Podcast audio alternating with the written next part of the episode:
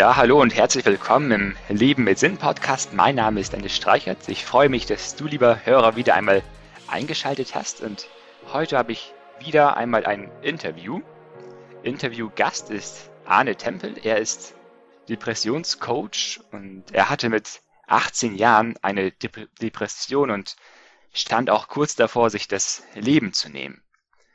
Ja, und heute schreibt und berichtet er über die Themen Suizid und Depression. Hallo Arne, schön, dass du bei mir im Podcast bist. Ja, hallo Dennis, schön, dass ich hier sein darf. Jetzt habe ich dich ein bisschen kurz vorgestellt. Magst du vielleicht noch selbst einige Worte zu dir sagen? Ja, gerne. Also das äh, Thema Depression war tatsächlich das, mit dem ich rein angefangen habe, weil es mir immer ein großes Bedürfnis war äh, das, über das Thema zu berichten, eben durch meine Eigenerfahrung und auch durch die Erfahrung, dass man damit umgehen lernen kann. Ja, und mittlerweile hat sich das Ganze auch ein bisschen äh, weiter erstreckt, ja, dass ich auch zu, zur Depression jetzt auch de, Ende dieses Jahres ein Buch veröffentliche. Und äh, allgemein ich immer mehr gemerkt habe, dass auch viele, viele Menschen zu mir kommen, die eigentlich keine Depression haben oder die klar keine Depression haben und das auch wissen, die aber trotzdem viel von meinen Inhalten äh, profitieren. Weswegen ich da mal weitergehe und ich auch merke, dass ich äh, vielen Selbstständigen, ja, durch meine eigene Selbstständigkeit lerne ich viele andere Selbstständige kennen und ich auch merke, dass ich denen mit meinem Wissen auch mittlerweile sehr weiterhelfen kann, weswegen ich auch da einen Schwerpunkt mittlerweile setze. Also hast du mehrere Themen, die du behandelst. Ähm, wenn wir jetzt nochmal den Fokus auf die Depression lenken. Ähm, ich habe den Eindruck, dass es ein, ja, ein verstärktes Phänomen in der heutigen Zeit, dass es früher nicht so stark aufgetreten ist.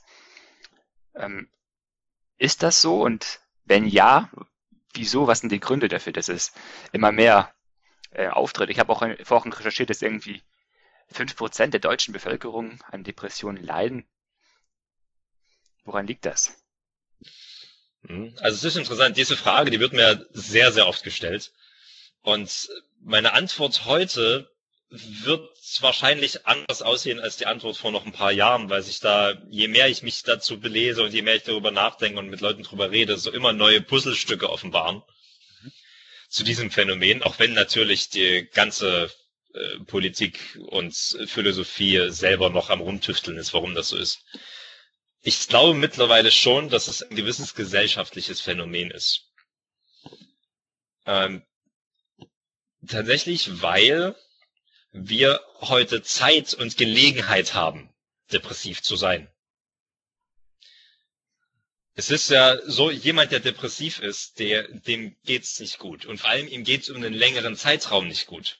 Der weiß mit sich selber nichts anzufangen, fühlt sich wertlos und hat tatsächlich, ja, das äh, mag jetzt klingen, als ob ich mich drüber lustig machen würde, so ist es aber nicht. Der hat tatsächlich auch die Zeit, sich in seinen Gedanken zu verlieren. Mhm. Und ich glaube schon, dass das ein gesellschaftliches Phänomen ist, was, was es noch nicht so lange gibt. Wir Menschen haben noch nicht so lange die Zeit, ähm, uns so viele schlechte Gedanken zu machen wie heute. Zusätzlich haben wir natürlich auch diese große Informationsflut. Ja, wir haben ja, und diese, die, also, äh, die kleinen Handys, die wir überall mit uns tragen, mhm. ist im Grunde genommen das gesamte Wissen der Menschheit haben wir da in einem kleinen Kasten immer bei uns. Ja. Und gleichzeitig sind wir mit jedem ähm, irgendwie verbunden. Früher war es so, als wir das alles noch nicht hatten, da waren wir mit unserem Umfeld verbunden. Vielleicht mit äh, Zeitungen, die ab und zu mal was von der Ferne berichtet haben. Ja, aber musst es verstehen, unser, unser Gehirn hat einfach über Jahrtausende hinweg gelernt, dass das, was wir sehen, ist das, was ist. Mhm. Ja, unser Gehirn ist, ist darauf geeicht, dass es das, was es sieht und wahrnimmt, als real empfindet. Und wenn wir heute mit Schreckensnachrichten aus aller Welt ständig überflutet werden, da ist Krieg, da ist Krieg, da ist Krieg. Der Politiker pöbelt mit dieser Politikerin rum und hin und her. Dann macht das natürlich was mit uns. Das ist eine, eine Reizüberflutung hoch 10, die auch unser Gehirn wiederum überflutet. Und zusätzlich kommt noch dazu, dass durch die, durch das gemütlichere Leben was wir haben, nicht nur zeitlich betrachtet, sondern auch durch, ja, wir können Aufgaben abgeben, wir müssen nicht mehr so hart körperlich arbeiten. Und ähm, durch die, die verstärkten Bewegungen des Feminismus seit den 60er Jahren ist es so, dass Aggression als Ganzes, und mit Aggression meine ich jetzt nicht hier rasende Wut und äh, Arschlochverhalten, mit Aggression meine ich einfach diese, diese, diese Macherkraft, diese Schöpferwut, die irgendwo in uns drinsteckt. Und die wird in den letzten Jahrzehnten tendenziell immer ein bisschen mehr unterdrückt. Vor allem nach den, nach den Weltkriegen, dann, wenn als der Feminismus ans äh, gesellschaftlich angefangen hat, was zu bewegen, Frauen an die Macht zu holen und natürlich die alten Machtstrukturen zu hinterfragen, ja, was auch notwendig war, um ehrlich zu sein. Mhm. Und das alles hat zur Folge, dass wir irgendwo gelernt haben, wir dürfen nicht mehr aggressiv sein, weil es, es ist so ein, so ein Schwarz-Weiß-Denken, was im Menschen normal drin ist, ist da entstanden, äh, in dem das Endergebnis war, dass jeder, der Macht ausübt, plötzlich ein Arsch ist und jeder, der keine Macht ausübt, plötzlich ein Weichei oder ein äh, naives Hausmütterchen war. So im, im Extrem betrachtet. So wurde das tatsächlich ja in den ersten Wellen des Feminismus, äh, der auch in den Medien sehr präsent war in unserer westlichen Welt, wurde es ja genauso kommuniziert. Und dann, auch das macht was mit uns. Viele Männer und auch Frauen haben heute ein schlechtes Gewissen, sich selbst noch nach außen hin zu behaupten, weil sie Angst haben, nicht gemocht zu werden, wenn sie sich durchsetzen. Weil nur die Möglichkeit, dass das, was sie sagen, dass das jemand anderen verletzen könnte, macht ihnen schon ein schlechtes Gewissen. Was halt erst in den letzten Jahrzehnten so krass mit antrainiert wurde. Und das natürlich führt dazu, dass eine gewisse Grundaggression, ja, dieser Schöpferwille, dieser Veränderungswille ein bisschen unterdrückt wird und sich aber trotzdem ein Auslassventil sucht. Und äh, Robert Betz hat auch mal gesagt, ähm, Depression ist Aggression gegen sich selbst. Wir haben immer weniger Auslassventile für unsere Aggressionen im Außen.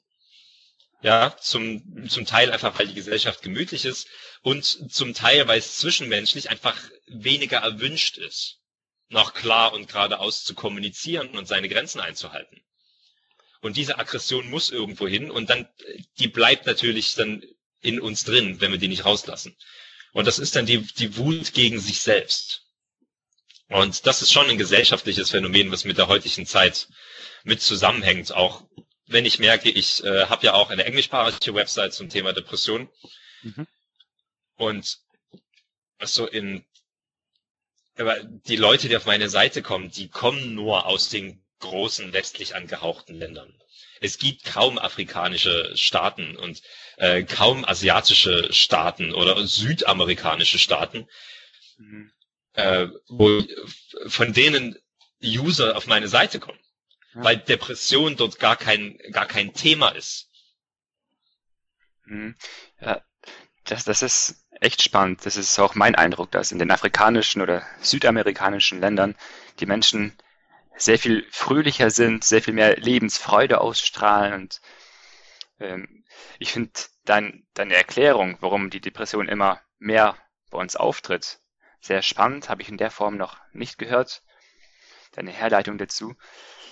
Ähm, du hattest in deinem Leben auch einen Moment oder eine, eine Phase, wo es dir sehr schlecht ging und dann hattest du auch ähm, versucht, einen, einen Suizid zu begehen.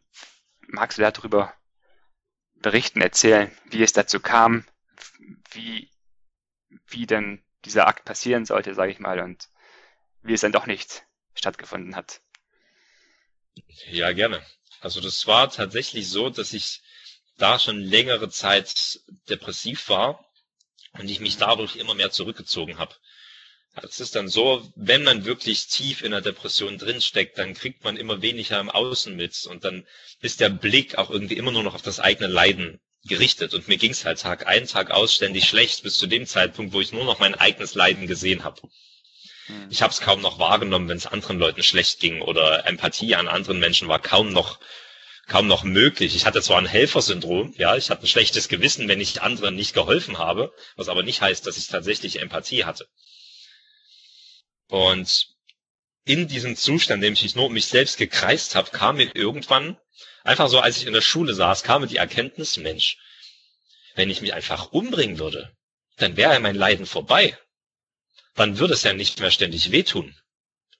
Ha. Und diese Erkenntnis, so, so krank die auch war, mhm. die hat so einen Schalter umgelegt und hat mir den, einen der schönsten Tage meiner Depression verschafft. Nach dieser Entscheidung, ja, genau, ich bringe mich heute Abend einfach um. Dann ist alles vorbei. Die Entscheidung, die hat mir so einen Adrenalin- und Serotoninschub verpasst, mhm. dass das danach einer der schönsten Tage meines Lebens war. Und ich wusste, es gibt äh, in, in meiner Heimatstadt gibt's einen Berg, wo öfters Leute runterspringen. Und dort bin ich dann abends hingefahren, bin vor zur Klippe und wollte da runterspringen. Und wenn ich sage, ich wollte runterspringen, dann heißt das, ich hatte den gesamten Tag lang nicht den geringsten Zweifel, dass ich abends springen werde. Während ich auf den Berg hochgegangen bin, wusste ich, dass mein Leben gleich vorbei ist. Es gab kein danach. Es gab keine andere Möglichkeit in meinem Kopf. Ich habe nur das gesehen und dieser Gedanke hat mir die Erlösung innerlich versprochen. Und dann war das so, dann ging ich vor an die Klippe. Ich habe normalerweise, ich erinnere mich noch genau, ich habe normalerweise so ein bisschen Höhenangst gehabt. Hm. Dieses Mal stand ich vorne an der Klippe und ich habe gar nichts gespürt. Das war für mich wie ein, wie ein Punkt von einer To-Do-Liste, den ich an dem Tag einfach abhaken musste in dem Wissen, das bringt mich weiter. In dem kranken Gedanken, dass er mich weiterbringt.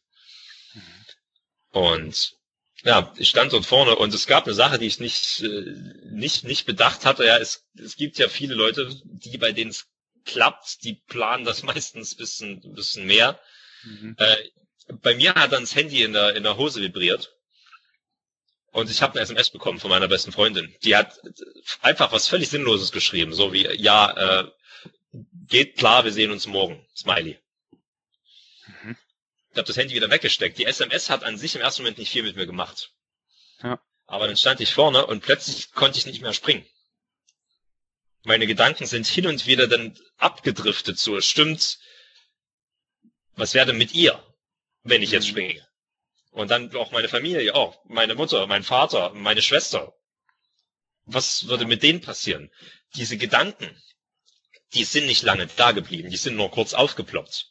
Ja, das, mein Kopf war wirklich so im, im, in, in dem Teufelskreis gefangen, dass mich selbst das nicht zu groß angehoben hat, zumindest nicht im Bewusstsein. Aber unterbewusst hat es irgendwas mit mir gemacht, denn plötzlich konnte ich nicht mehr springen. Es ging nicht mehr. Ich weiß nicht, ob du das kennst, wenn du früh manchmal im Bett liegst und sagst, oh, ich möchte aufstehen. Und du denkst, okay, los, drei, zwei, eins.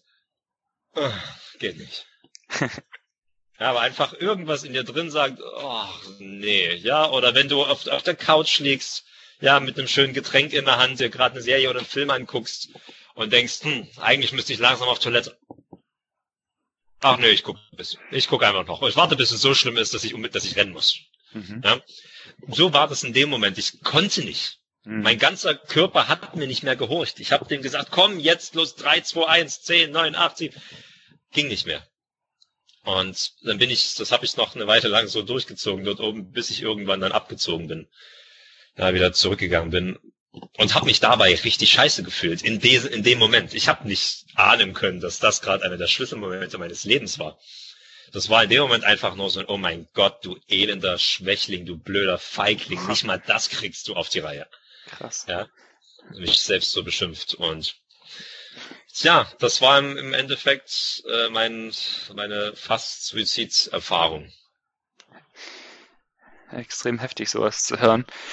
Ähm, was ich noch extrem erschreckend finde, dass, wie du gesagt hast, das war ein Gedanke, der am Tag in der Schule aufgetreten ist und dass du das dann direkt am Abend ausführen wolltest. Ich hätte mir das eher so vorgestellt, dass sich so ein Gedanke langsam einlistet und mit der Zeit reift und reift, bis er irgendwann eben die Schwelle übertrifft, wenn man es wirklich macht. Aber das ist so am selben Tag direkt passiert. Also ich sag mal, das war nicht das erste Mal, dass ich den Gedanken hatte. Aber der war noch nie irgendwo in einem Bereich meines Gehirns angekommen, wo ich das damit verknüpft hätte, dass das eine gute Entscheidung sein könnte. Ja, der Gedanke an sich, der war schon da. Den Gedanken an sich, sich war das, wie es wäre, wenn man jetzt einfach hier von der Brücke, Brücke springen würde. Oder wenn man jetzt einfach, anstatt sich nur ein bisschen zu ritzen oder anstatt sich nur den Kopf mal gegen die Wand zu schlagen, weil einen der Schmerz mal kurz wieder lebendig fühlen lässt, wenn man einfach mal richtig zuschlägt oder eben nicht nur ein bisschen anritzt, sondern komplett durchzieht. Der Gedanke ist auch bei vielen Depressiven, die in dem Stadium der Selbstverletzung auch schon mit dran oder tief drin sind, der Gedanke ist bei vielen Menschen mal da, aber bei denen zum Glück kommt, kommt es bei den wenigsten so zum Ausreifen des Gedanken. Was ist danach passiert? Du bist den Berg runtergegangen, hm, dann kommst du nach Hause und tust so, als ob alles beim Alten wäre oder was passiert dann? Ja, ja ich habe dann genauso weitergemacht wie vorher. Mhm. So, ich ich habe ich hab mal gedacht, äh, wenn ich, wenn ich mal ein Plakat irgendwo aufhängen wollen würde, dann würde ich so drauf so wo, wo es jeder sieht in der Stadt. Dann würde ich schreiben können, die anderen sind nur genauso gut darin, es zu verstecken wie du. So, und ich war gut drin zu verstecken, wie es mir ging. So wie viele Depressive wahnsinnig gut drin sind zu verstecken, wie es ihnen geht. Weil es einfach, weil es nervt, wenn man auf seine Schwächen angesprochen wird, die man ja am liebsten verbergen möchte. Oder auf seine schlechte Laune, weil man möchte ja keine Belastung für andere Menschen sein. Und ja, ich habe dort einfach weitergemacht. Der Gedanke war im Hinterkopf noch da, aber war wieder nicht mehr, war jetzt mit, ne, mit einem Fehlschlag äh, verknüpft im Gehirn. Ja, also das, das sage ich jetzt schon ein bisschen auf Metaebene, das war mir damals nicht bewusst. Ja. ja. Aber natürlich war dieser Gedanke, mir das Leben zu nehmen, schon mit einem zusätzlichen Beweis dafür verbunden, dass ich doch nichts auf die Reihe kriege. Wozu die Option für mich nicht mehr so präsent war. Und ja, einer der großen Wendepunkte kam dann, als ich irgendwann mal wieder da saß, äh, geschrieben habe, mir, mir meine beste Freundin geschrieben hat, komm, lass uns mal spazieren gehen. Und ich gesagt habe, oh, nee, ich habe keine Lust und ich fühle mich nicht so, ja, wie es manchmal so ist und wie es bei vielen Depressiven so ist, ja, mhm. dass sie soziale Kontakte manchmal wie eine Belastung anfühlen. Und dann stand sie einfach mit einem anderen Kumpel eine Viertelstunde später vor der Tür mit dem Auto. Die meinten, los, Arne, rein jetzt. Du musst raus. Worüber ich sehr, sehr, sehr dankbar bin. Und ich weiß noch, dann beim Spazierengehen habe ich gemerkt, hey, mir geht's plötzlich gut. Ja, vor einer Stunde noch habe ich geglaubt, dass es mir so scheiße ging, dass mein ganzes Leben scheiße ist und es mir nie wieder gut gehen wird. Und jetzt plötzlich geht's mir gut. Okay, das, irgend, irgendwas scheint es ja zu geben, was, ich, was, was es daran zu ändern gibt. Mhm. Und da habe ich dann angefangen, mal weiter nachzuforschen. Und dann sind mir auch so, so Selbsthilfebücher in den Bücherregalen ins Auge gefallen, äh, die ich vorher halt nicht beachtet habe. Und dann habe ich angefangen, mich da mit Persönlichkeitsentwicklung mehr zu beschäftigen. Und dann ein bisschen über mich nachzudenken, wo ich dann halt am Ende an dem Punkt war, wo ich wieder auf der Klippe stand, aber nicht um zu springen, sondern einfach nur, um mal spazieren zu gehen. Und dort auf der Klippe gemerkt habe, wow, also jetzt in dem letzten Jahr ist verdammt viel innerlich ja. passiert. Letztes Jahr wolltest du hier noch runterspringen und jetzt bist du unglaublich froh, dass du es nicht gemacht hast. So, mir ging es noch nicht komplett gut. Mir ging es war nicht so, dass ich immer meine Depression im Griff hatte. Mhm. Aber grundlegend hat sich wieder das Gefühl, dass ich mein Leben im, im, unter Kontrolle haben kann. Und damals habe ich mir dann gesagt, okay, ich, das möchte ich auch anderen Menschen zeigen. Ich möchte das auch anderen Menschen beibringen, weil ich viele Menschen kannte, denen es echt schlecht ging, die eben nicht das Gefühl hatten, dass sie was an ihrer Realität ändern können. Ja. Und das, den Menschen wollte ich im Endeffekt helfen. Die Entscheidung habe ich damals getroffen und mich dann, ja, jetzt vor mittlerweile sechs Jahren dann auch selbstständig gemacht damit. Mhm. In meinem Podcast geht es ja darum, dass ich spannende Menschen interviewe, die eine Vision für ihr Leben haben. Was würdest du sagen, ist deine Vision für dein Leben? Meine Anfangsvision war, dass ich wirklich eine Million Menschen aus der Depression herausgeholfen haben möchte. Wow, eine große Zahl. Das ist eine große Zahl. Und mittlerweile merke ich, dass sich meine Vision dahingehend ändert, dass ich merke, das Wort Depression, das muss überflüssig flüssig werden. Weil im Endeffekt ist eine Depression ja keine klassische Krankheit. Es ist ja nicht, dass da ein gewisser Keim im Körper ist, der plötzlich irgendwas kaputt macht es ist auch nicht so, dass im Gehirn plötzlich irgendwas kaputt ist, was falsch funktioniert. sondern im Gehirn ist einfach nur was nicht in Balance. Mhm. Äh, in dem ganzen Hormonstoffwechsel und Botenstoffwechsel ähm, ist einfach was nicht so ausbalanciert, wie es sein sollte, aber da ist nichts kaputt. Mhm. Und wenn wir das einfach anerkennen, dass das so ist und den Menschen ihre Schöpferkraft wieder zurückgeben, also dass wir Menschen, dass wir, wenn wir es schaffen, klar zu machen, dass wenn es dir schlecht geht, dass du es auch in der Hand hast, dass es dir wieder besser geht. Ja, wenn so die, die Grundlagen von Bewusstsein irgendwo in der Gesellschaft mit beigebracht werden. Durch entweder Schule, also hoffentlich Schule und auch äh, durch das auch durch die Medien mittransportiert wird. Ähm, dann haben wir diesen Symptomkomplex, der heute Depression heißt, gar nicht lange. Und dann ist das, dann ist das halt nur so eine, dann ist das mal eine Tiefphase im Leben, die jetzt aber nicht gleich eines Krankheitsnamen bedarf. Mhm. Und ich denke, dort sollten wir als Gesellschaft wieder hinkommen. Und das kann man, also, mag jetzt zynisch klingen, das kann man einerseits damit erreichen, dass sich die äußeren Lebensumstände wieder verschlechtern und man einfach eine Aufgabe hat, okay. gar keine Zeit, sich in diesen Gedanken negativen Kreisen zu verlieren. Mhm. Ja, das kann ein Weg sein, den ich nicht sehr begrüßen würde. Und hier können wir aber den heute haben wir halt andere Möglichkeiten. Wir können den anderen Weg gehen, eben über das Bewusstsein, was da tatsächlich auch im Kopf passiert, dass wir unsere Probleme nicht immer extern, externalisieren, mhm. ja, nicht immer schauen, ey, was machen wir denn für Fehler im Außen? Ja, wie sieht unser Leben denn im Außen aus? Was für böse Menschen sind für unsere Probleme verantwortlich? sondern hey, was machen wir uns denn für Gedanken? Was passiert denn in unserem Körper, wenn es uns nicht so gut geht, wie wir es eigentlich wollen? Und dass wir dort angreifen, dass wir das Bewusstsein dafür erschaffen und dass wir merken, dass wir mit unseren Worten, unseren Gedanken und unseren Handlungen unser Inneres tatsächlich beeinflussen können. Und das wiederum würde dazu führen, dass der Begriff Depression als Krankheit einfach überflüssig wird. Und das, ich würde mich wahnsinnig freuen, wenn wir als Gesellschaft da hinkommen und ich gebe hier mein Bestes, um diesen Weg mit zu beschleunigen in die Richtung. Ja. Ähm, eine Frage, ich kann mir schon vorstellen, was du in etwa an antworten würdest.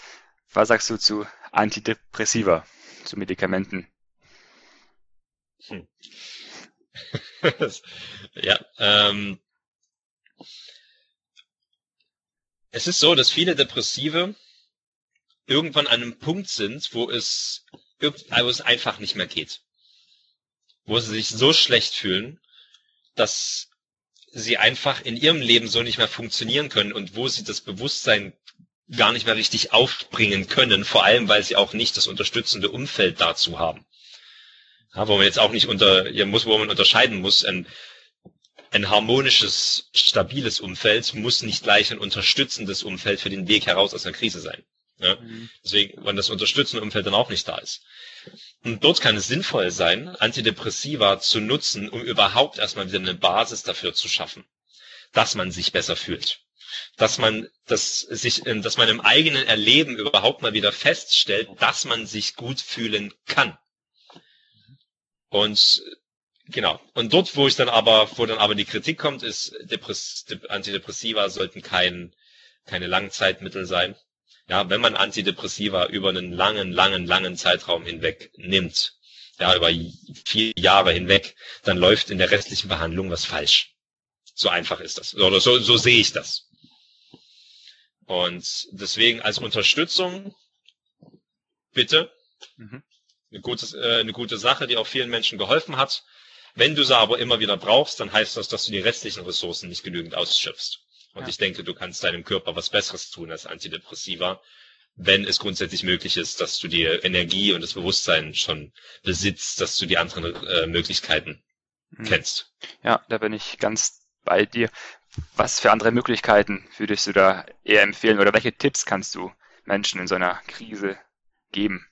Es geht ja darum, uns geht's ja schlecht bei einer Depression oder allgemein in so Lebenskrisen, in denen wir merken, auch Burnout zählt dazu, oder wenn man einfach merkt in meinem Leben, es läuft gerade nicht so, wie ich will, aber ich verstehe es nicht. Mhm. Was man ja will, ist, dass man sich wieder besser fühlt. Ja. Ironischerweise ist es so, wenn man sich besser fühlt, dann trifft man auch wieder bessere Entscheidungen, die am Ende auch einen anderen oder ein besseres Resultat in deinem Leben erzielen und dir wiederum bessere, ein besseres Umfeld erschaffen und langfristig bessere Entscheidungen, dir auch langfristig bessere Ergebnisse im Außen sichern. Mhm. Deswegen ist es das Ziel, sich gut zu fühlen. Als Zwischenziel, um sich auch weiterhin gut zu fühlen. Wir können unsere Gefühle nicht direkt beeinflussen. Was wir aber beeinflussen können, sind unsere Gedanken und unser Verhalten. Wir können unsere Gedanken kontrollieren. Wir können uns bewusst machen, was wir denken und können uns fragen oder können uns reinspüren, fühlen wir uns bei den Gedanken, den wir gerade denken, oder fühle ich mich da gut? Fühlt sich das gut an? Ja? Nein? Okay. Nein. Ist es dann hilfreich, die Gedanken weiterzudenken? Nein. Was könnte ich denn stattdessen denken? Ja, wie will ich mich denn lieber fühlen? Was für Gedanken könnte ich mir denn dann lieber machen? Und ich denke, das ist, ich glaube, das ist die Grundessenz des positiven Denkens am Ende. Mhm. Dass man den negativen Gedankenkreis stoppt ja. und positive Gedanken drüber legt. Und damit deine Gefühle sozusagen einlädt, dem ganzen positiven Fluss dort zu folgen. Ja, und das muss jetzt auch nichts äh, nichts Esoterisches sein. Ja, das ist jetzt nichts, was nur Yogi oder meditierende äh, Mönche machen sollen. Das äh, betrifft jeden Menschen. Das kann jeder Mensch lernen und machen und das Endergebnis kann alles sein, dahin, dass du mehr Energie besitzt, um auch in deinem Geschäft voll Gas zu geben. Ja, das, also unsere Gedanken können wir beeinflussen und unser Verhalten können wir beeinflussen. Äh, ich fand es ganz lustig. Ähm, äh, Madan, ich weiß gerade nicht mehr, wie sie heißt, eine, eine Geschäftspartnerin von Tony Robbins, eine Psychotherapeutin, die mit ihm zusammen ein Coaching-Projekt äh, entwickelt hat. Die hat mal gesagt, wenn ein Mensch zu mir kommt und sagt, er ist traurig, dann weiß ich, er ist nicht traurig, sondern er tut nur traurig.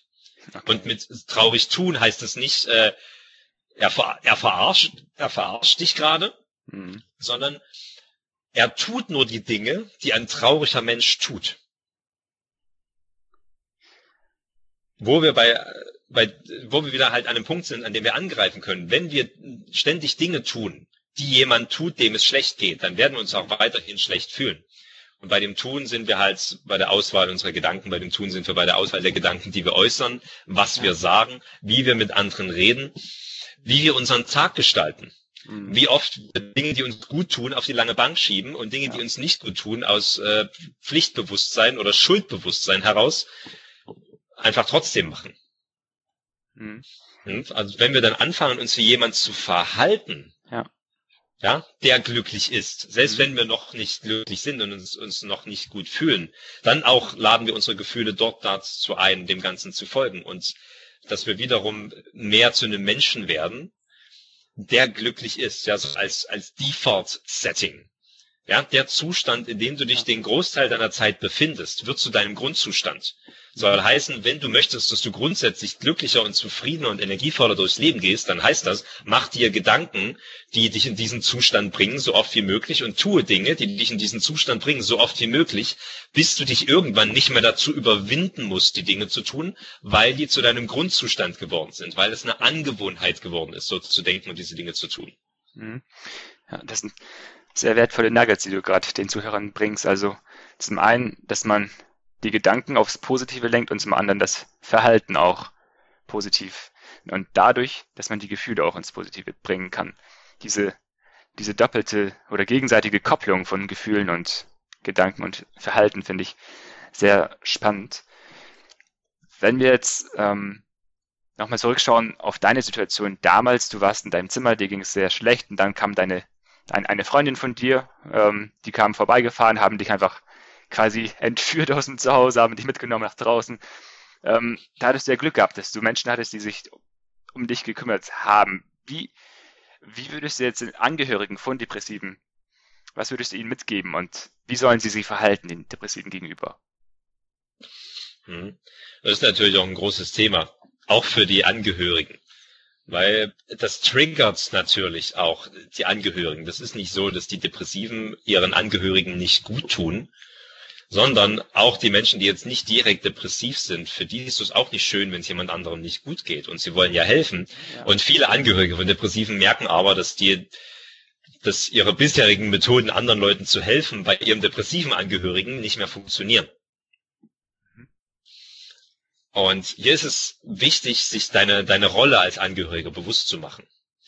Unser soziales Umfeld, Familie, Freunde, mhm. haben wir um eine Basis im Leben zu haben. Das ist der Ort in unserem Leben, an dem wir uns gut fühlen wollen, an dem wir so, so sein können wollen, wie wir sind. Ja, zu einem Psychotherapeuten oder Coach oder Lehrer gehen wir, um uns zu verändern, um etwas dazu zu lernen, was unser Wissen verändert, womit wir uns, unser Denken, unser Leben verändern können, uns als Mensch auch verändern können. Als Angehöriger ist es aber nicht deine, deine Aufgabe im Leben des, deines, ja, des Depressiven, mhm. ihm zu helfen. Du hilfst sozusagen deinem depressiven Angehörigen am meisten dadurch, dass du ihn so akzeptierst, wie er jetzt ist und ihm nicht deine Hilfe versuchst aufzudrängen. Mhm. Das heißt, ja, wie du sagst, dass man nicht immer versucht, mit ihm zu arbeiten, ihm zu helfen, sondern dass man eher in einer reaktiven oder passiven Rolle, wenn man so sagen kann, da ist und sagt, ich bin immer für dich da, habe ein offenes Ohr für dich, aber ich akzeptiere dich so, wie du bist, ich nehme dich so an. So in etwa. Hm, ja, also es muss gar nicht passiv sein, also es muss nicht reaktiv sein. Du darfst ja trotzdem in Aktion treten. Mhm. Ja, und das heißt nicht, dass du nicht auch ein offenes Ohr haben darfst. Ja, wenn ich sage, ja, du willst ihm helfen, dann, und dann sagen halt viele, ja, ich lass ihn mal sich ausreden, damit er mal jemanden zum Reden hat. Dann sage ich nur, okay, frage dich vorher, bevor du auf deinen Angehörigen zugehst. Machst du das gerade, um, um ihm zu helfen? Oder um für dich selbst eine Verbindung zu demjenigen aufzubauen, weil es dir Spaß macht, eine Verbindung mit dem anderen Menschen zu haben. Mhm. Mach das für dich vorher, vorher klar. Und es, es hilft natürlich den Depressiven auch so kleine Aufgaben zu haben ja, wenn wenn es jetzt ein Familienmitglied ist, ja, oder ein Freund, mit dem man zusammen wohnt, dass man darauf achtet, dass es gewisse so kleine Pflichten im Haushalt zum Beispiel gibt, mhm. die er einfach machen muss, die einfach zum Zusammenleben dazugehören. Ja, klar. ja, dann so einfach kleine Sachen, die wiederum ihm dann am Ende auch vor Augen führen, dass er ja doch etwas kann, doch etwas wert ist. Mhm. Ja, das mag jetzt nicht immer zu dem großen Klick führen, ah, ich habe eine Aufgabe geschafft, ich bin ein toller Mensch. Aber das sind so kleine Tropfen im richtigen Fass, ja, die sich mit der Zeit addieren und größer werden. Und ja, mit kleinen Aufgaben kannst du ihm sozusagen helfen und dadurch, dass du deinem depressiven Angehörigen die Bürde von der Schulter nimmst, sich um dich sorgen zu müssen. Mhm. So, also wenn das ist ein, ein, oft, oft ein Wechselspiel. Wenn ein Depressiver merkt, dass es einem Angehörigen von ihm nicht gut geht, mhm. und ein Depressiver glaubt, das liegt jetzt daran, dass es ihm schlecht geht, ja. Ja, dann macht er sich ja zusätzlich schlechte Gedanken und schlechten Druck. Und du kannst ihm diesen Druck nehmen, indem du dir selbst was Gutes tust, indem du für dich selbst sorgst indem du, indem du merkst, wann du dich von der Negativität des anderen runterziehen lässt und dir klar machst, dass du das nicht musst, sondern dass auch du einfach du selbst sein darfst und dass es auch nichts Schlimmes ist, wenn du dir mal Zeit für dich nimmst und deinen Angehörigen sich einfach mal eine Zeit lang schlecht fühlen lässt. Weil wenn ihr beide am Ende depressiv und ausgelaugt in der Ecke hängt, ist niemandem geholfen. Ja. Wenn wir jetzt zum Ende unseres Gesprächs kommen. Ähm, was würdest du den Zuhörern noch als letzte wichtige Message sagen? Was würdest du noch loswerden wollen?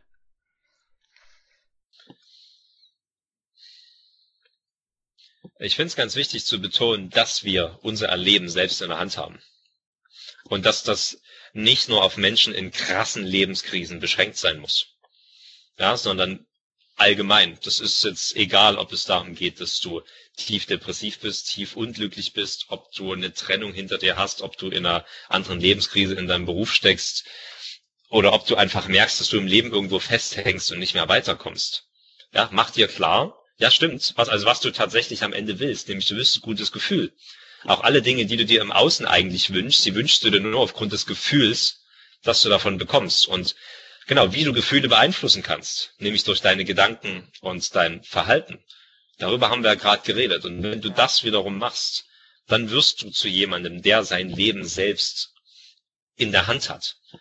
Und ja, und dann ist es okay, dass du auch einfach mal Tiefphasen hast, weil du grundsätzlich weißt, dass es einfach dazugehört und dass du jedes Mal auch dazulernst.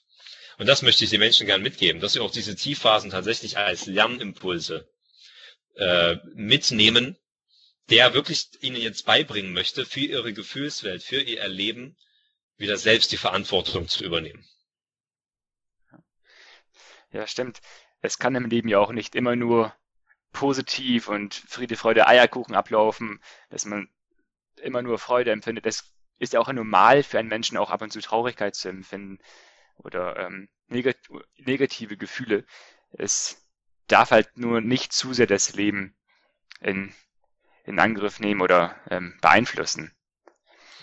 Ja, also Tiefphasen gehören definitiv dazu. Tatsächlich geht's vielen Leuten auch erst dann richtig schlecht, wenn sie anfangen, sich ihre schlechten Gefühle ständig wegtherapieren zu wollen. Mhm. Ja, dann, dann beginnt oft so ein Teufelskreis. Und man, wenn man auch merkt, okay, diese schlechte Laune ist in gewisser Weise mein Grundzustand geworden, auch dann würde ich raten, jetzt mal was. Also dann darfst du die Entscheidung treffen. Möchtest du das weiterhin so haben oder möchtest ja. du es vielleicht ändern? Ja, das bleibt letztendlich jedem selbst überlassen, wie er sein Leben führen möchte. Ja. Richtig. Ja, Mensch, Arne, das war ein tolles Gespräch mit dir. Wenn jetzt die Zuhörer sagen, das war sehr inspirierend oder ich bin, ich bin vielleicht selbst in so einer Lage, wie kann man mit dir Kontakt aufnehmen oder wie, wo kann man dich online am besten finden? Also online findet man mich äh, sehr gut über die sozialen Medien, auch über meinen äh, Echtleben-Blog, also echt-leben.com, auch bei Facebook Echtleben zusammengeschrieben, bei man findet mich auf www.arnetempel.de und genauso auf, ja, auf Instagram unter arne.tempel.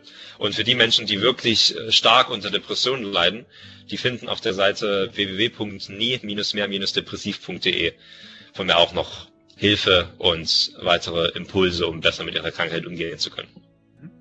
Ja, eine Menge Wege, um dich zu finden, um mit dir Kontakt aufzunehmen.